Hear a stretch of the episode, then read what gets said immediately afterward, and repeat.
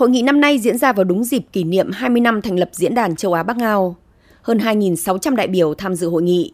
Nhiều nguyên thủ quốc gia và người đứng đầu các tổ chức quốc tế đã tham gia dưới hình thức trực tuyến. Chủ tịch nước ta Nguyễn Xuân Phúc cũng có bài phát biểu tại hội nghị. Trong bài phát biểu đề dẫn qua video tại phiên khai mạc, Chủ tịch Trung Quốc Tập Cận Bình đã khẳng định vai trò của Diễn đàn châu Á Bắc Ngao trong 20 năm qua, cũng như việc châu Á trở thành khu vực năng động và có tiềm năng tăng trưởng nhất toàn cầu. Ông nói,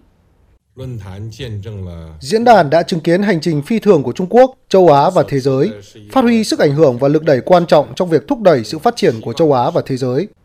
Ông kêu gọi châu Á và các quốc gia trên thế giới chung tay chống dịch và tăng cường quản trị toàn cầu, hướng tới một tương lai chia sẻ cùng thắng, phát triển thịnh vượng, an toàn khỏe mạnh, tôn trọng và học hỏi lẫn nhau. Ông cũng cho biết, trong tương lai, Trung Quốc sẽ xây dựng các mối quan hệ đối tác hợp tác chặt chẽ hơn với các bên trong các lĩnh vực y tế, kết nối, phát triển xanh và hướng tới mối quan hệ đối tác rộng mở bao trùm.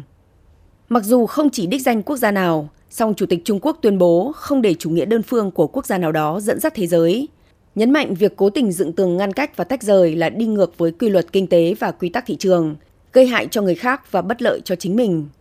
Ông cũng lên án các hành vi can thiệp công việc nội bộ, phản đối chiến tranh lạnh mới và đối đầu ý thức hệ dưới mọi hình thức. Trước thềm hội nghị thường niên năm 2021, Diễn đàn châu Á Bắc Ngao đã công bố hai báo cáo học thuật quan trọng, trong đó đánh giá châu Á là động lực chính cho quá trình phục hồi bền vững của kinh tế toàn cầu. Báo cáo về triển vọng kinh tế châu Á dẫn dữ liệu của Quỹ tiền tệ quốc tế, dự báo tăng trưởng kinh tế của châu Á trong năm nay có thể đạt ít nhất 6,5%, phục hồi đáng kể so với mức giảm 1,7% của năm ngoái. Hội nghị thường niên Diễn đàn châu Á Bắc Ngao năm nay diễn ra từ ngày 18 đến 21 tháng 4, kết hợp giữa hình thức trực tuyến và trực tiếp – đây được coi là diễn đàn quốc tế quy mô lớn đầu tiên trên thế giới trong năm nay, được tổ chức chủ yếu dưới hình thức trực tiếp.